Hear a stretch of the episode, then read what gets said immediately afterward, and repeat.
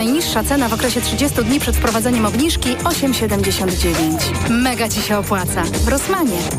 Nawet nie zdajemy sobie sprawy, ile rodzajów grzybów powoduje grzybice stóp. Dermatofity, drożdżaki, pleśnie i wiele innych. Lecząc grzybice, sięgnij po Steper Pro. Steper Pro zapewnia prawidłowe leczenie grzybicy dzięki wyjątkowo szerokiemu działaniu na różne rodzaje grzybów. Steper Pro. Szerokie spektrum leczenia grzybicy. To jest lek. Dla bezpieczeństwa stosuj go zgodnie z ulotką dołączoną do opakowania i tylko wtedy, gdy jest to konieczne. W przypadku wątpliwości skonsultuj się z lekarzem lub farmaceutą. 1 gram kremu zawiera 10 mg glifonazolu. Wskazania. Miejscowe leczenie zakażeń grzybiczych skóry wywołanych przez dermatofity, drożdżaki, pleśnie i inne gatunki grzybów. Aflofarm. Reklama. Radio TOK FM. Pierwsze radio informacyjne. Poniedziałek, 7 sierpnia, dwie minuty po 21.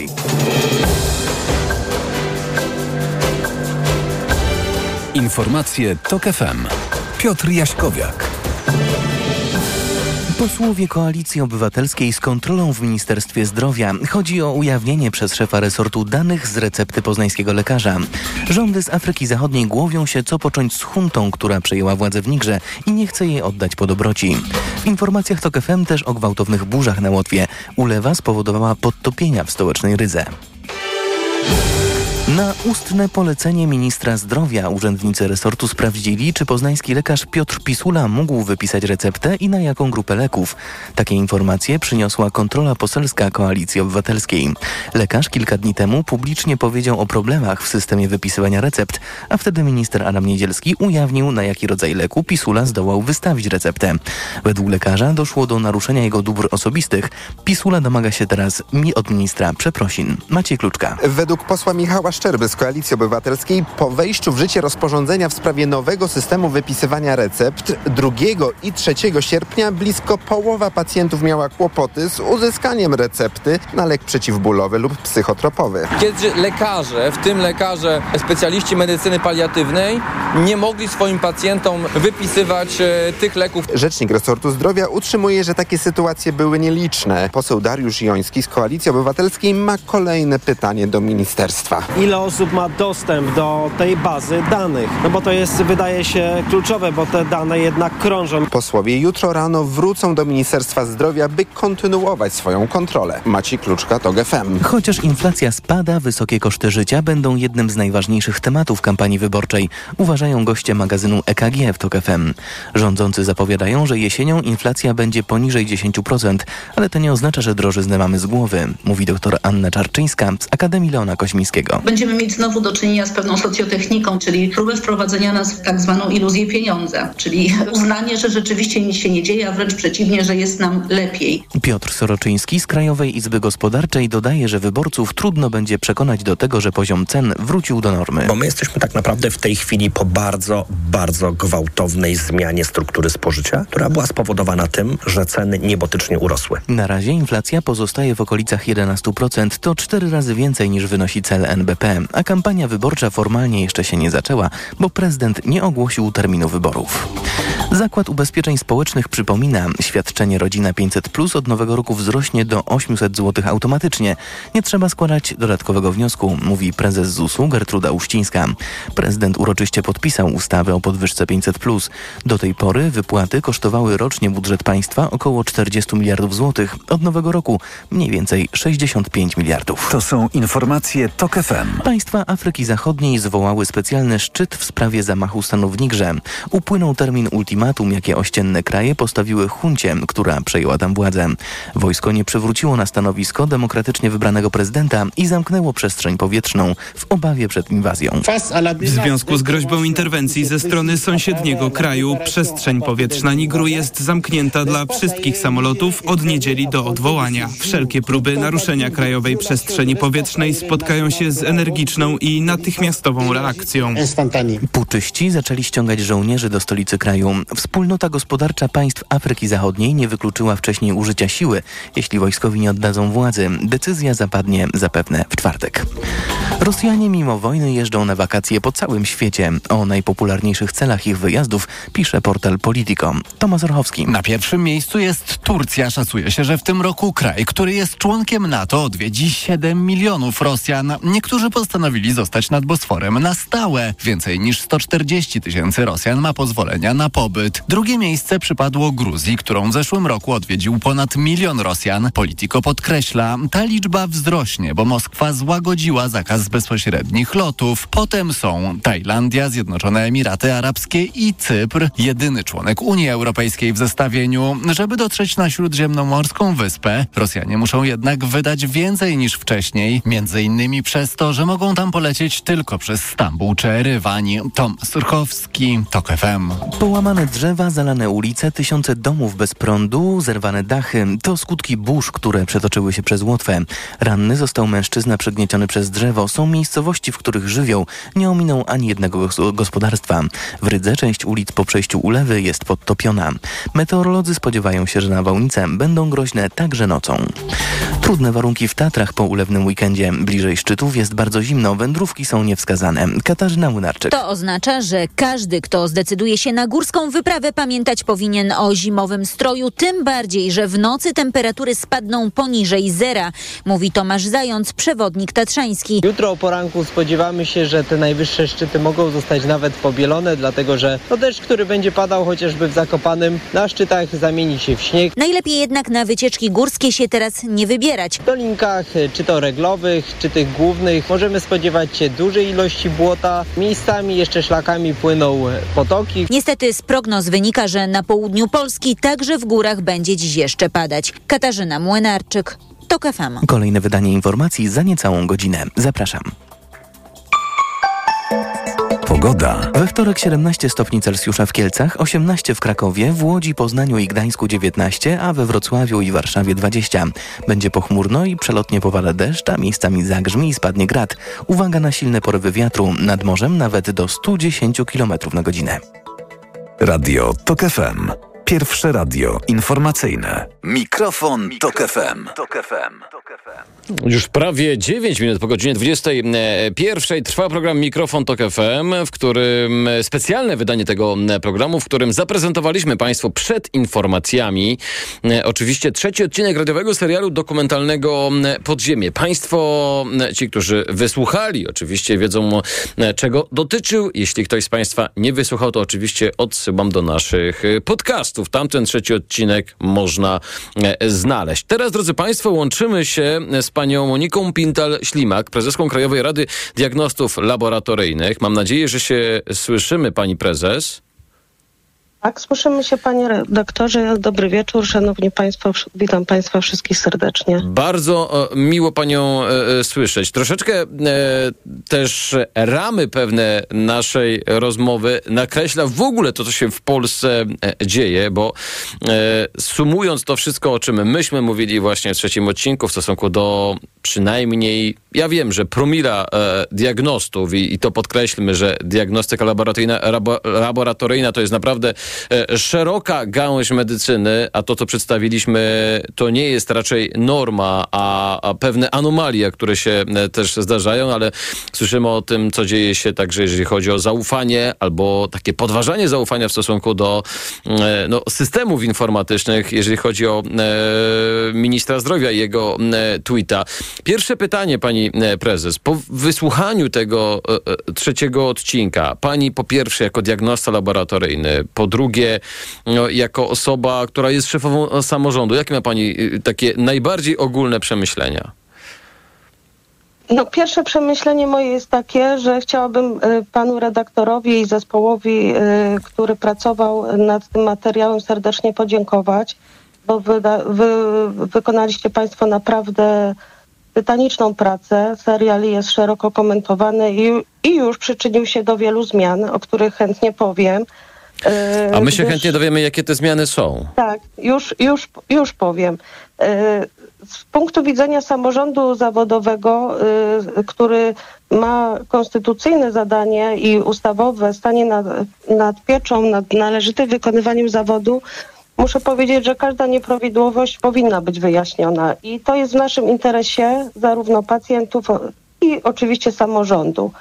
I już y, jako Krajowa Rada Diagnostów Laboratoryjnych, ale też również ja jako prezes Krajowej Rady y, którym jestem od grudnia 2022 roku, niezwłocznie podjęliśmy konkretne działania i zaraz o nich powiem, które, które y, mogliśmy podjąć y, w ramach naszych kompetencji. Mhm. Przede wszystkim y, po pierwszej wizycie pana redaktora u nas uświadomiliśmy sobie, że na pewno należałoby pochylić się nad y, tematyką, która była zaniedbana, dziedziną diagnostyki laboratoryjnej, jaka jest, jaką jest parazytologia. I Krajowa Rada powołała taką komisję do spraw y, badań parazytologii badań y, z zakresu parazytologii. To Wyjaśnijmy tylko, że to nauka, o, która zajmuje się po prostu, nie chcę Badaniem brzyd- właśnie, pasożytów, pasożytów. tak? Tak, tak. I, i, Mhm. i, ta, i tak, i taka komisja została powołana. I y, ta komisja razem z komisją y, y, do spraw mikrobiologii, które działają przy Izbie, już wydały stanowisko w sprawie badania kleszcza, o którym mówimy. Państwo mówiliście w swoich, swoich audycjach, które jest badaniem nierekomendowanym do wykonywania przede wszystkim w medycznych laboratoriach diagnostycznych. Czyli to badanie, też- kiedy my przynosimy e, kleszcza i część lekarzy się śmieje, jeżeli y, nie- kleszcz nie jest chory, to nie będziemy go e, leczyć, tak? Czyli wtedy, kiedy na przykład kto, co, e, kleszcza znaleźliśmy u siebie, wyjmujemy go i zdarzało się, że pacjenci przynosili go do laboratoriów. Rozumiem, to jest nierekomendowane badanie, tak? Tak, y, tak, jak najbardziej, bo y, medyczne, w medycznych laboratoriach diagnostycznych wykonujemy badania w materiale biologicznym człowieka. A nie Takie kleszcza. badania byłyby dopuszczone, tak, ba- jako badania epidemiologiczne y, w jakichś innych laboratoriach badawczych, jak najbardziej, ale y, wyniki y, uzyskiwane tą metodą na pewno nie mogą być brane pod uwagę potem w cyklu diagnostycznym, żeby opierać na nich decyzje kliniczne później, prawda? Mhm. Więc y, takie stanowisko zostało y, wydane y, przez te komisje, które powstały przy, przy Krajowej Radzie Diagnostów i ono dość szeroko zostało komentowane. Jednocześnie jako prezes y, skierowałam takie zapytanie do konsultantów dziedzin, w dziedzinach chorób zakaźnych, me, y, y, konsultanta z, z dziedziny diagnostyki la, medycyny laboratoryjnej, czy Polskiego Towarzystwa Epidemiologów, y, czy oni również y, popierają takie, y, czy znają to badanie i czy one są, jest rekomendowane. Wszystkie te towarzystwa i wszyscy konsultanci oczywiście odpowiedzieli, że ta, to badanie jest nierekomendowane, więc mamy też poparcie jakby naszego stanowiska izbowego. Czyli I panie jednym redaktorze, słowem nie badamy, nie badamy kleszczy, nie, Nie badamy ma kleszcza i sensu. Mhm. Nie, tak, nie badamy kleszcza i też chciałabym, żeby to wybrzmiało. Jeżeli słuchają nas pacjenci, to, to bardzo prosimy, żeby, y, żeby nie opierać się na takich wynikach i to jest y, po prostu niepotrzebne wydawanie pieniędzy na, na tego typu badania. I taką informację też przekazaliśmy do Rzecznika Praw Pacjenta, do NFZ-u. I myślę, że efektem, y, owocem państwa działań jest to, że już taka kampania choćby z ramienia NFZ-u jest prowadzona wśród pacjentów. Y, Co jeszcze mogę powiedzieć?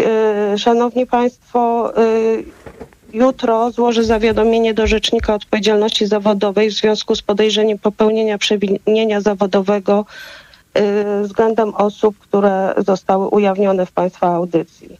Mhm. Czyli rozumiem, że to postępowanie takie, no nazwijmy to wyjaśniające w ramach państwa samorządu zawodowego. Tak, tak, tak. y, Względem członków naszego samorządu. No i panie redaktorze, no stoimy po tej samej stronie mocy. Oczywiście, tak jak już powiedziałam na wstępie, każda nieprawidłowość powinna być wyjaśniona, bo jest to w naszym interesie i będziemy to robić. Ale chciałabym, żeby to, to wybrzmiało i pan zresztą to, to powiedział i bardzo za to dziękuję przedsłowach do, do mojej wypowiedzi, że pojedyncze przypadki, które wymagają wyjaśnienia y, i one na pewno będą wyjaśnione, to, to, to jest niewielki promil. Pani, E, pani prezes, absolutnie e, chcę to podkreślić z całą mocą. No To znaczy, e, bardzo chciałbym móc przekazać teraz e, wszystkim e, słuchaczom, że jeżeli Państwo idziecie do laboratorium e, diagnostycznego, to możecie czuć się pewnie. Natomiast mam takie poczucie, że ciągle borykamy się z pewnymi, z pewnymi, nie wiem, czy brakami przepisów, czy brakami, brakami różnych uregulowań, które sprawiają, że na przykład w laboratoriach też spotykamy badania, które mają niepotwierdzoną naukowo m, e, skuteczność. E, Jak to, jak to wygląda z Państwa punktu widzenia? Y, Nasze towarzystwa naukowe, zarówno y, towarzystwa y, medycyny laboratoryjnej, y, diagnostyki laboratoryjnej, ale też i lekarskie, wydają rekomendacje co do, co do stosowanych metod i, badawczych i później metod leczniczych i na, na tych rekomendacjach powinni opierać się diagności laboratoryjni, czyli do tego zobowiązują nas przepisy prawa, ale również kodeks etyki. Czy to jest o tym, wiążące dla tych, którzy to robią? Czy, to, e, czy jeżeli państwo wydajecie e, rekomendacje, jakieś towarzystwa naukowe wydają rekomendacje, na przykład dane, dana metoda nie jest zalecana, to po prostu nie wolno e, pobierać za to pieniędzy od pacjentów przy diagnozowaniu takiej a takiej choroby. Jak to powinno wyglądać w ogóle? No, każdy diagnosta laboratoryjny powinien wykonywać y, swoją pracę zgodnie z aktualną wiedzą medyczną Mhm. i, i, i nią się kierować.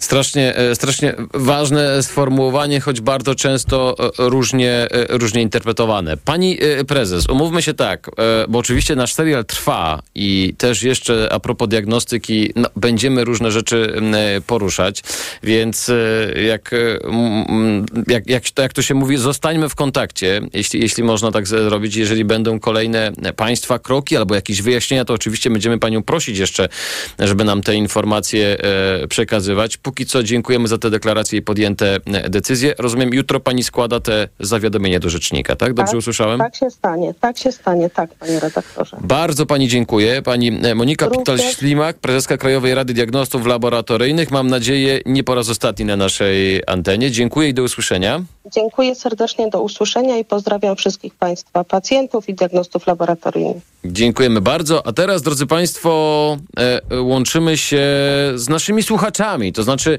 e, oczywiście, bardzo chciałbym, żebyśmy rozmawiali w kontekście, no właśnie, zaufania do pewnych zawodów e, medycznych, zaufania do tego, co się wiąże z powierzaniem swojego stanu zdrowia, leczenia, e, osobom e, wykonującym te e, zawody. Ja też chciałem Państwu e, powiedzieć, zanim połączymy się z pierwszymi słuchaczami, przypomnę tylko numer telefonu 2244044, e, że dzisiaj także odbyła się pikieta, taka ma manifestacja przed siedzibą Naczelnej Izby Lekarskiej. Państwo o tym słyszeliście w informacjach. To była pikieta, no, niejako wywołana tym, co poruszamy w serialu, a także decyzjami Naczelnej Izby Lekarskiej, no, które mm, Naczelna Izba Lekarska, także z mm, rezydenci jako swoja organizacja wydali jasne stanowiska, że są zwolennikami e, tego sposobu leczenia e, boreliozy i innych chorób odkleszczowych, które jest zdecydowanie oparte na wskazaniach towarzystw naukowych stosowanych na całym e, świecie.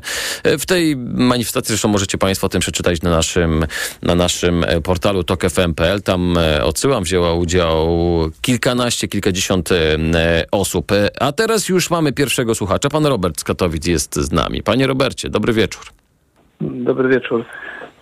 Znaczy, pytanie jest, e, czy mm, o poziom edukacji w naszym kraju. E, No bo jeśli ktoś czyta wyniki i widzi nadgryzione krwinki, no to mm, musiałby się odnieść do tej wiedzy, którą wyniósł ze szkoły. No a z drugiej strony nie możemy, ja rozumiem tych ludzi, którzy tam się zgromadzili dzisiaj przed TOG FM, dlatego że Nie przed TOK Oni FM, przed są- Naczelną Izbą Lekarską.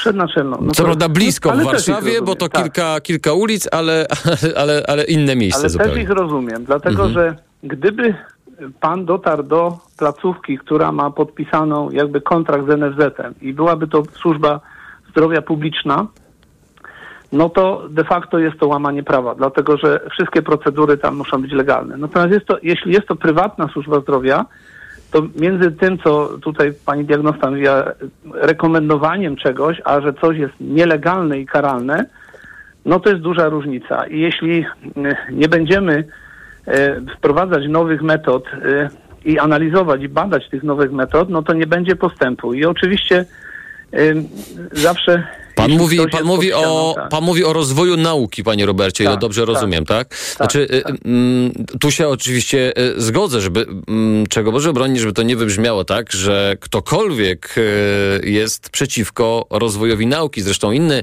e, serial dokumentalny pod tytułem Eksperyment dotyczył w zasadzie tylko i wyłącznie tego Tak. e, zjawiska. To znaczy to, co jest nauką, a co jest eksperymentowaniem na ludziach bez podstaw e, merytorycznych. To jest bardzo szerokie zjawisko. Absolutnie e, ja rozumiem pana e, pytanie i to, co, to, co pan, e, pan porusza. Ja rozumiem, że Pan, pana zdaniem, tylko inaczej, panie Robercie, czy, to właśnie, czy to się powinno, takie eksperymentowanie powinno być jednak, e, powinno się odbywać w tych ramach, które są określone prawem, badań klinicznych, ram, randomizowanych badań e, klinicznych, których wyniki są potem publikowane, by wszyscy naukowcy się mogli do tego odnieść, czy właśnie powinno się to odbywać w, jak to pan ujął, prywatnych gabinetach lekarskich? No, prywatne gabinety będą pewne e, e, nowości wprowadzać i to, jest, i to jest normalne. Natomiast jeśli te nowości będą nosiły znamiona szkodliwości, no to niestety e, e, to się, te, mamy przecież Naczelną Radę Lekarską, mamy e, samorząd fizjoterapeutów, mamy dia- samorząd diagnostów. One muszą reagować. Nie mogą reagować dopiero wtedy, kiedy pójdzie serial w TOG FM. Muszą reagować wtedy, kiedy y, dochodzą informacje, a ktoś musi czytać te wszystkie y, przeglądy medyczne, że jeśli jakaś metoda jest szkodliwa, no to muszą po prostu y, od rekomendacji iść y, dalej, żeby po prostu kogoś, kto taką metodę y, realizuje, no w jakiś sposób wezwać na dywanik, bo nie, nie czekać, aż będzie o tym głośno w gazetach lub w radiu. Więc tu jest bardzo duża rola tych samorządów, no i bardzo duża rola edukacji, bo jeśli mamy głupie społeczeństwo, no to będzie robić wszystko, co mu, co mu ktoś każe, bo Panie Robercie, strasznie ważny wątek. Ja tylko powtórzę numer telefonu, jeśli ktoś z Państwa chciałby jeszcze zabrać e, głos w naszej dyskusji. 22 4 4 0 44 22 4 4 0 44. E, Wie pan, bo mm, sformułowanie głupie społeczeństwo, e, ja wiem, co pan ma myśli. Pewnie nie chce pan nikogo obrazić, no, tylko... na przykład obniżanie wymagań matury, obniżanie wymagań egzaminu po szkole podstawowej, no to idziemy dokładnie w tym kierunku. I tu, się, I tu, panie Robercie, e, właśnie e, to, to moje pytanie, bo jeżeli dostaje pan wynik podpisany przez diagnostę laboratoryjnego, który, jak rozumiem, ukończył jakieś studia, jakąś szkołę, nie wiem, jak to się odbywało e, kiedyś. Natomiast e, być, może jakieś technikum, e, potem jakieś do, do, doszkalanie. Ktoś robi to, e, do czego został powołany. Ja nawet dostaję wynik, że są jakieś wygryzione czerwone krwinki, co oczywiście my teraz wiemy, bo jesteśmy mądrzy, bo e, naukowcy z ogromnym dorobkiem nas poinformowali, że nie ma w ogóle takiego zwrotu w medycynie, ale no, wyobrażam sobie, że jeżeli coś takiego jest napisane, to może ten ktoś, kto jest profesjonalistą, mówię o tym diagnoście, wpisał coś, o czym ja nie wiem, bo ja nie muszę wszystkiego wiedzieć, prawda, co dotyczy diagnostyki laboratoryjnej. Zgodzi się Tak, pan. ale mamy w tej chwili bardzo też e, e, ogromną popularnością e, cieszy się coś dużo gorszego. Sumienie. Co to jest sumienie? A Mhm. ktoś na przykład w państwowym szpitalu mówi, że skoro sumienie mu nie pozwala pana leczyć, na przykład, co to jest sumienie? No teraz schodzimy, schodzimy No. troszeczkę na inny, na No inny właśnie, To jest tak wątek. jak te wygryzione krwinki. Pewnie nie mniej ważne. Bardzo. Bardzo dziękuję. Pan Robert z. Katowic. E, drodzy Państwo, e, teraz tak, także dostajemy od Państwa e, maile, które napływają po wysłuchaniu tego trzeciego odcinka radiowego serialu dokumentalnego Podziemie. Pani Ewa napisała w ten sposób. Szanowny Panie redaktorze, jestem diagnostą laboratoryjnym, w nawiasie 30 lat pracy w zawodzie, kierownikiem medycznego laboratorium diagnostycznego. Słuchając Pana audycji, nie mogłam uwierzyć w istnienie jakiegoś wirtualnego laboratorium specjalizującego się w diagnostyce boreliozy. Sprawdziłam na stronie Krajowej Izby Diagnostów Labora- Laboratoryjnych, czy rzeczywiście te wymienione z nazwiska osoby są diagnostami laboratoryjnymi. Niestety z przykrością stwierdzam, że posiadają prawo wykonywania e, zawodu. Też to sprawdziłem Pani Ewo e, wcześniej. Inaczej raczej pewnie nie podjąłbym tego tematu i w ogóle tam nawet nie pojechał. Ilość uchybień, jakich dopuściły się te osoby jest porażająca. Cieszę się, że w tej chwili pani prezes Kidl zabiera mm, głos. Mam nadzieję, że takie sytuacje nie podważą zaufania do naszego mm, zawodu. Łączę pozdrowienia Ewa.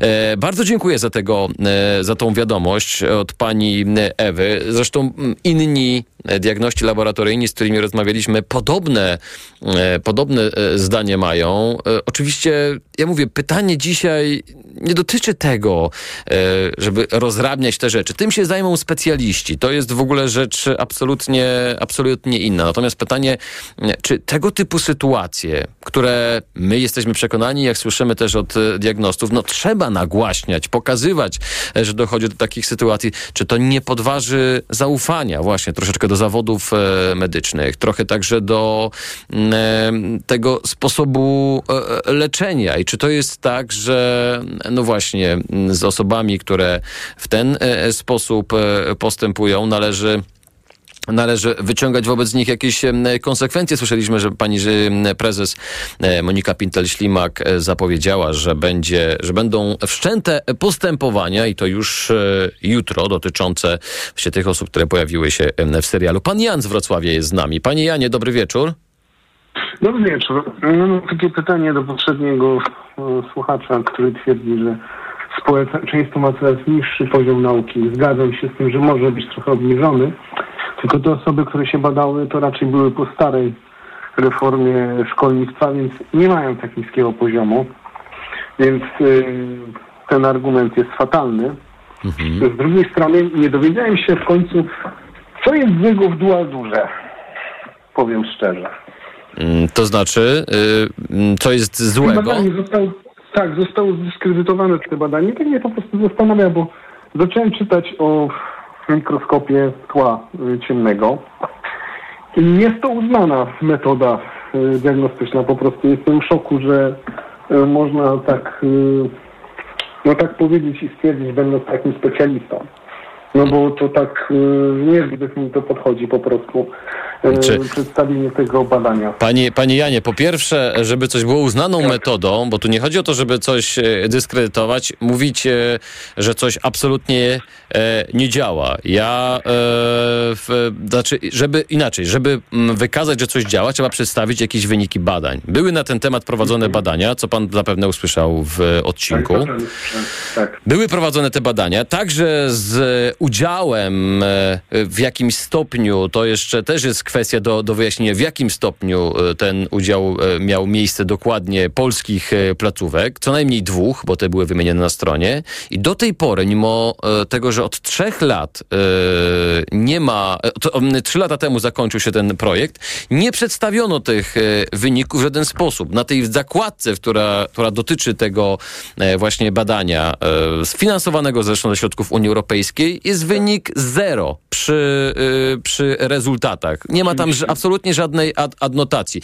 Stąd pytanie, które się nasuwa, dlaczego tak się dzieje. Dodajmy jeszcze, że też opublikowałem to w tym tygodniu, E, już e, po tym, jak e, odbyła się ta internetowa premiera naszego serialu dokumentalnego, pan Andreas Bozik, który jest jednym z udziałowców i tą osobą, która była odpowiedzialna także za za ten, e, za, ten, za ten projekt, publikował, że są na etapie e, zbierania tych wyników i publikacji tego, choć powinni zrobić to już dawno, dawno temu, ciągle tego nie zrobili. Więc my czekamy, jak te wyniki się okażą, wtedy naukowcy będą się mogli do tego odnieść. Natomiast problem jest taki, panie Janie, e, i to chcieliśmy pokazać, jak mam nadzieję, mam nadzieję, że to się udało. Jeśli czegoś, jeśli coś nie jest na tyle jasne, to ja oczywiście teraz wyjaśniam, że w tym momencie momencie już pobiera się za to badanie pieniądze od pacjentów.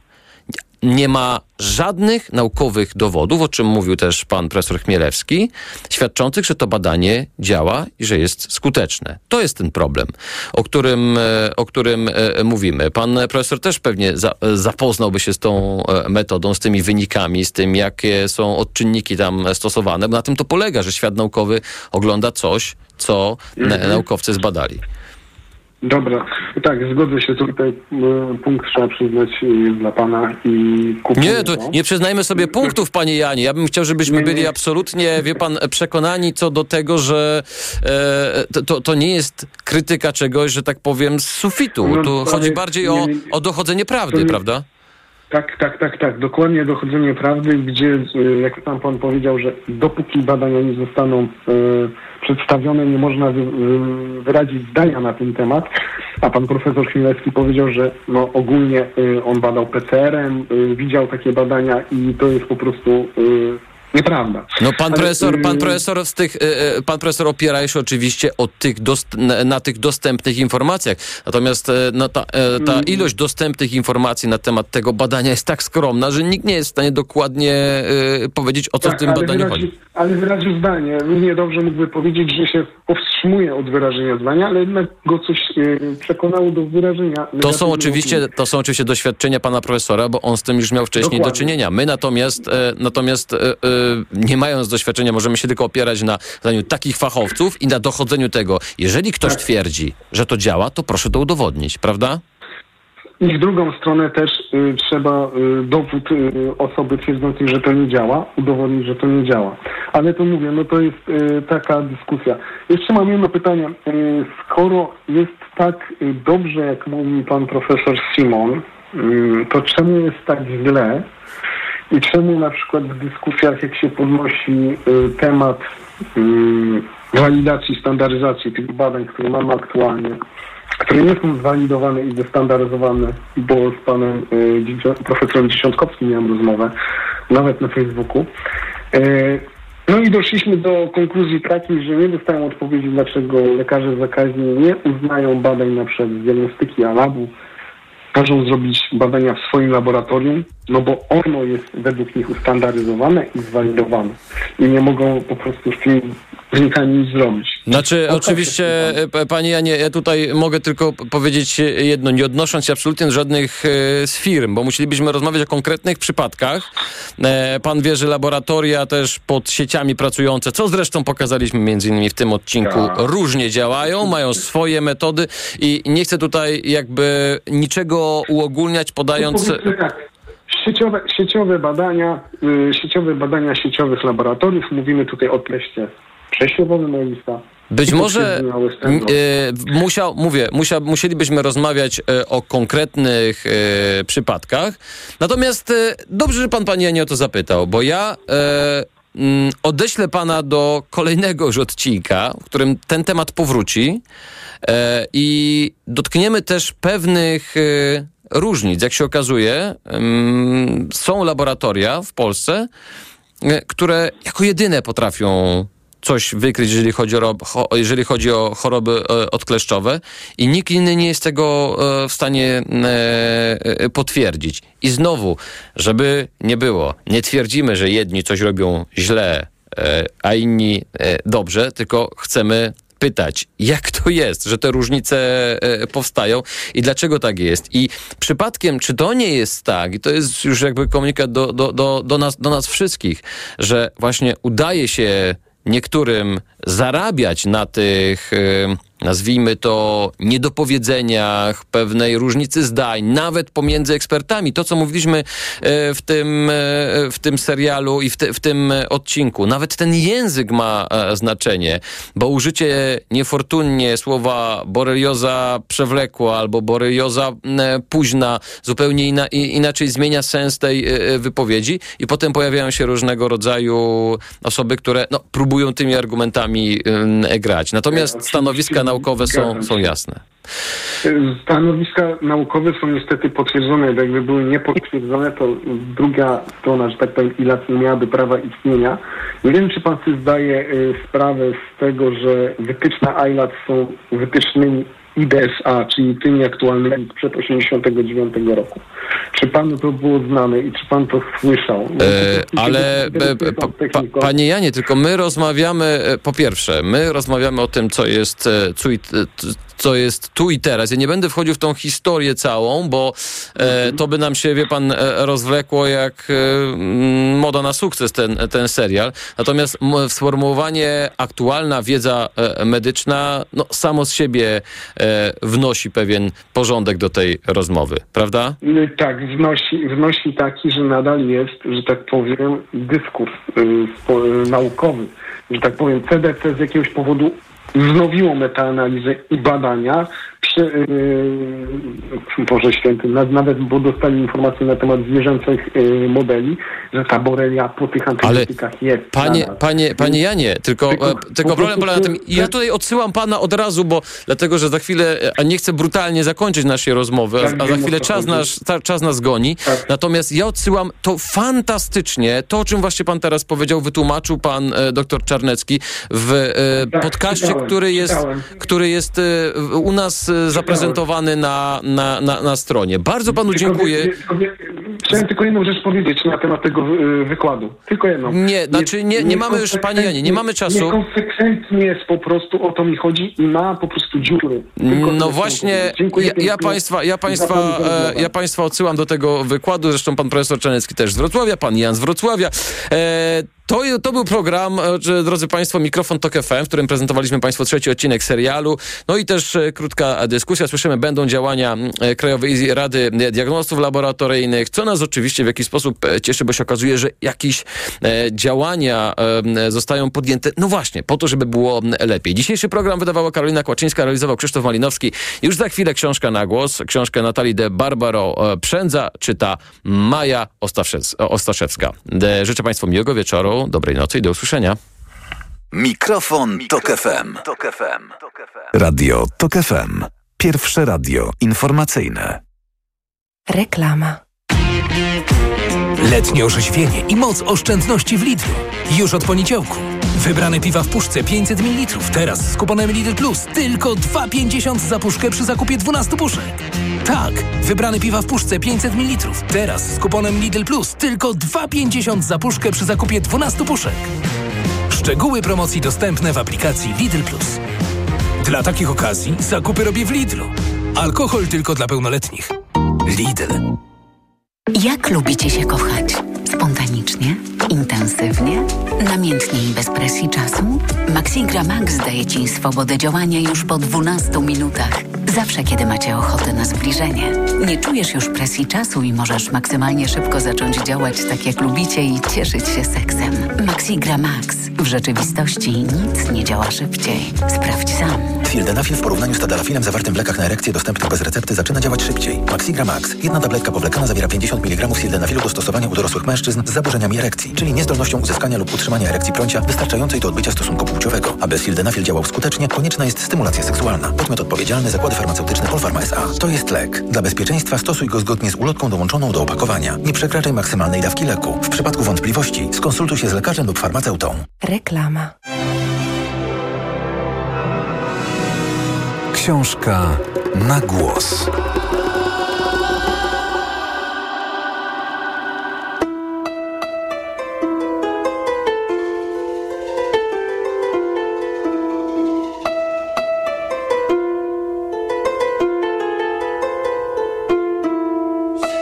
Natalia de Barbaro. Przędza. W poszukiwaniu wewnętrznej wolności.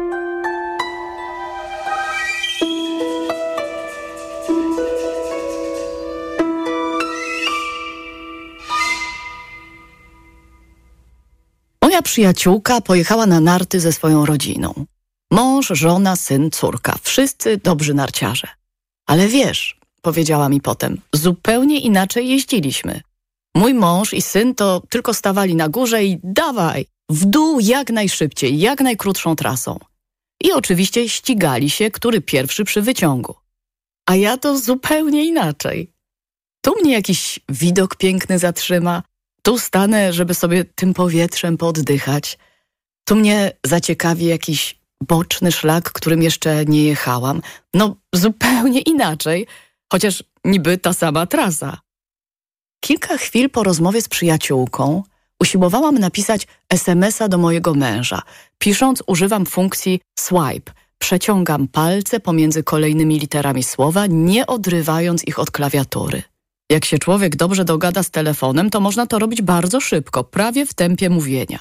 Ale miałam nowy telefon i nie szło mi najlepiej, chociaż mam w palcach pamięć klawiatury, bo od ponad 20 lat piszę bezwzrokowo. Teraz jednak telefon nie mógł odczytać moich intencji i ciągle źle zgadywał słowa. No więc piszę do mojego Wojtka. Zmarzłam. A tu wychodzi zmarłam. Na szczęście nie wysłałam. No żeż niech cię szlak. Teraz życzę śmierci telefonowi prawie, a przynajmniej tej funkcji najwyraźniej na to, co ja piszę sklepem. Tfu, ślepej. I wtedy mnie tknęło. Może ja używam tego swipe, tak jak tamta koleżanka zjeżdżała z góry, a twórcy aplikacji, jak wielu niestety twórców, pisali ją raczej pod jej męża i syna. Zaczęłam poruszać się pomiędzy literami najszybszą i najkrótszą trasą, co było nawet logiczne, ale dla mnie bynajmniej nieodruchowe. I stał się cud. Mój telefon mnie zrozumiał. Równocześnie moje palce czuły się w tych ruchach po najkrótszej i niemeandrowatej trasie jakoś nienaturalnie, jakbym była robotem. Wtedy jeszcze przypomniało mi się, jak w podstawówce mój nauczyciel WF-u z umiarkowaną życzliwością żartował sobie ze mnie, że w sumie to bardzo szybko biegam, tyle że mój wynik na 60 metrów to wynik na 90 metrów, ponieważ nigdy nie trzymam linii prostej. I teraz też. Piszę te słowa, ale nie szukam jak najszybszej trasy. Zatrzymuję się i gapię się za okno. Zagapiam się na kosa, na lipę. Coś kminić zaczynam. Wiersz mi się przypomina, potem zaczynam szukać tomiku na półce, ale znajduję inny i o tamtym pierwszym zapominam.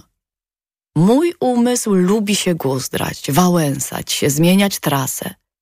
Nie wiem, o czym napiszę za chwilę. Nie mam planu. Mam tylko rozłożony na podłodze kolaż, którego sama nie rozumiem, wyklejony na brystolu w kolorze bakłażana. Stałam przed półką z brystolami 15 minut i obok tego kolażu jeszcze krosna tkackie, które przyniosła mi moja przyjaciółka jako inspirację do książki, utkane może w jednej piątej z kolorowych nici. Jakby to było, gdyby ktoś stanął nade mną, gdybym sama nad sobą stanęła i zaczęła się poganiać. Szybciej, więcej znaków, efektywniej, do celu, do brzegu.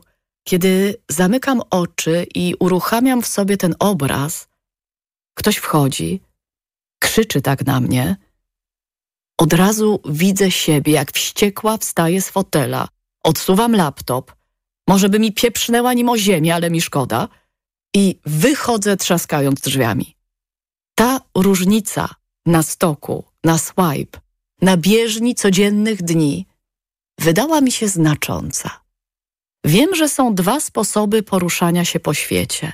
Ta obserwacja nie jest nowa, właściwie jest stara jak ludzkość. Antyczni filozofowie chińscy mówili o yin i yang.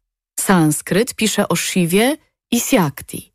Jungiści o męskiej i żeńskiej energii. A jednak poczułam, że potrzebuję nowego, zmodyfikowanego opisu. I przeczułam, że może nie ja jedna.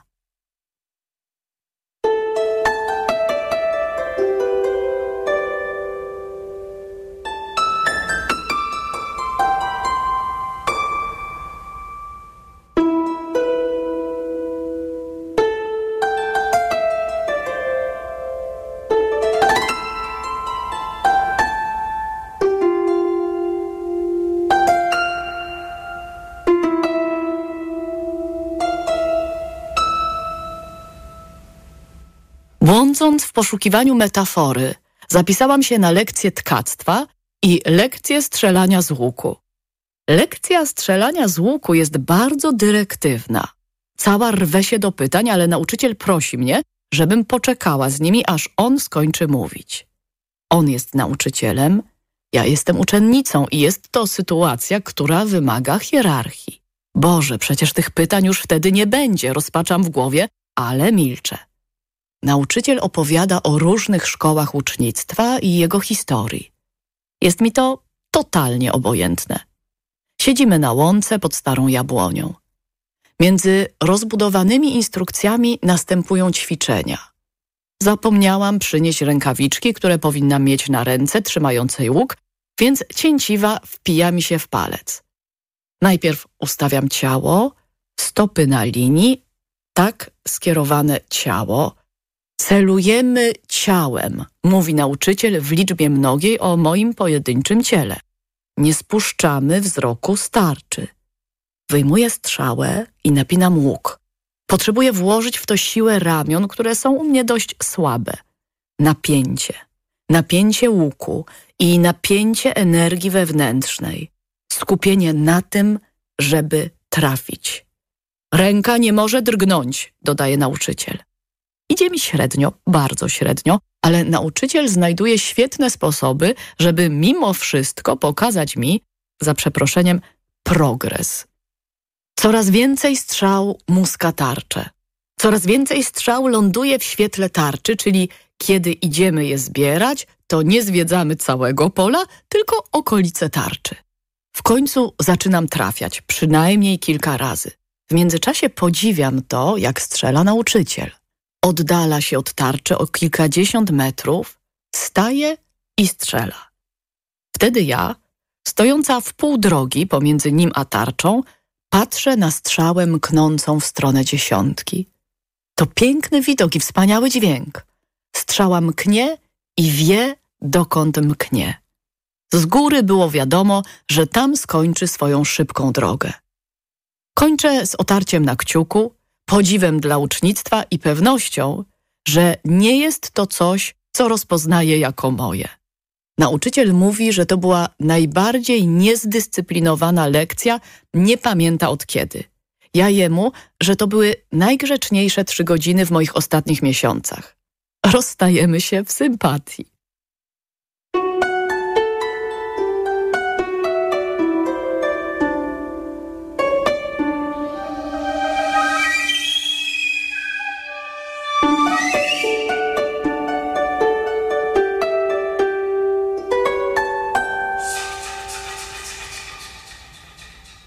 Spotkanie z tkaczką, Anką Sawicz, która prowadzi pracownię T, jest inne. Anka pyta, jaką chce herbatę. Siadamy w pokoju wypełnionym kilimami, workami różnokolorowych włóczek. Drewniane krosna oparte są o półki, wokół biega młody pies, który absolutnie nie zamierza pozostać w cieniu. Siadamy przy stole. Anka zaczyna od pytania, czego chce. Chcę doświadczyć tkania, mówię. Nie zależy mi, żeby nauczyć się, żeby umieć, żeby mieć osiągi. Chcę doświadczyć w swoim ciele, jak to będzie tkać. Chcę dotknąć słów, którymi opisuje się tkanie, bo bardzo mnie one poruszają i każde, które słyszałam, wydaje mi się piękne. Chcę być w języku i doświadczeniu tkania.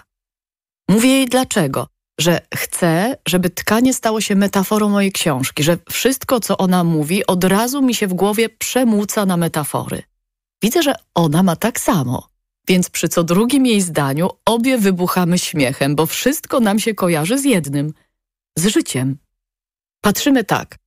Drewniana rama, wewnątrz której odbywa się życie. Cztery deski zbite ze sobą.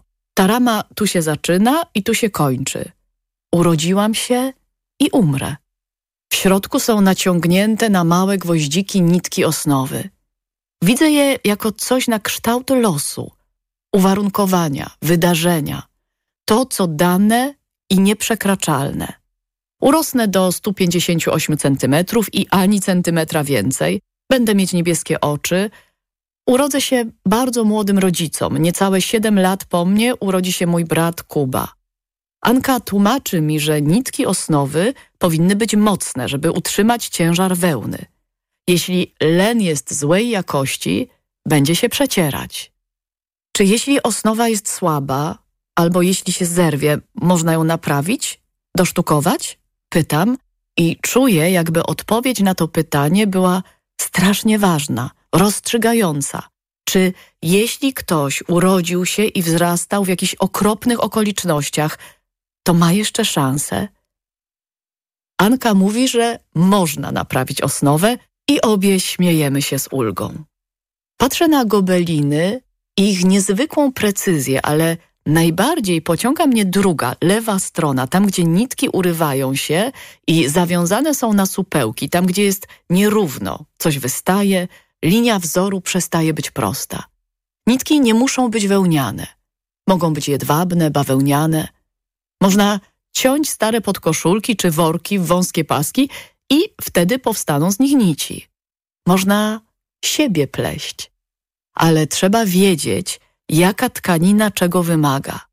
Farbowana wełna nie może być trzymana w miejscu słonecznym, bo zblaknie, ani wilgotnym, bo nasiąknie. Zaczynam tkać i to jest proste. Palce bez pośpiechu przekładają nitkę w wybranym przeze mnie ciemnoczerwonym kolorze. Raz górą, raz dołem, pomiędzy nićmi osnowy. Czasem się mylę i cofam. Kiedy dochodzę do końca rzędu, podnoszę lekko nitkę, robię górkę, a potem dosuwam palcami w dół, tak żeby nić ułożyła się miękko. To, co przepuszczone przez ręce, jest pozbawione fabryczności, mówi Anka. A ja bardzo to czuję. Kiedy dotykam nici, kiedy w jakimś sensie niezgrabnością moich palców, brakiem wprawy, pomyłkami stawiam opór tam, gdzie fabryczna maszyna po prostu jechałaby bez wahania, tam powstaje to, co moje. Robię coś, co nazwałabym żmudnym, ale zupełnie takie nie jest. Dotykam kolorowej wełny i lnianych nici. Tkam też razem z Anką rozmowę. Jestem w domu. Tutaj jest mój dom. Czasami milkniemy. Czasami zatrzymuję się, przeplatając czerwoną nitkę wątku palcami, raz górą, raz dołem. Anka nie pyta mnie, czemu się zatrzymałam i nie zagaduje. Kiedy od niej wychodzę, zanim włączę silnik samochodu, siedzę przez chwilę w milczeniu. Zamykam oczy i widzę pod powiekami ten obraz. Łuczniczka wchodzi do pokoju, odkłada łuk, siada do krosen.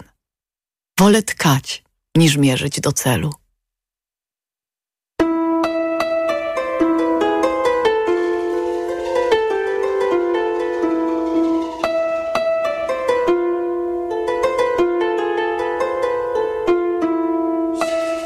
Maja Ostaszewska przeczytała pierwszy odcinek książki Natalii de Barbaro Przędza w poszukiwaniu wewnętrznej wolności.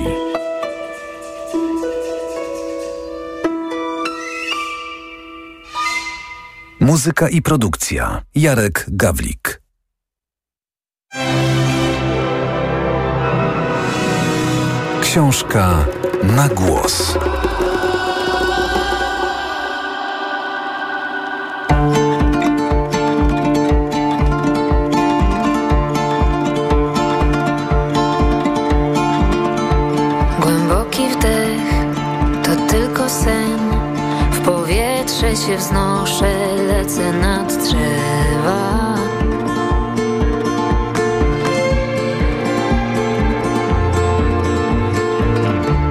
Już byłam tu, nie patrzę w dół. Chcę być tam, gdzie ziemia dotyka nieba.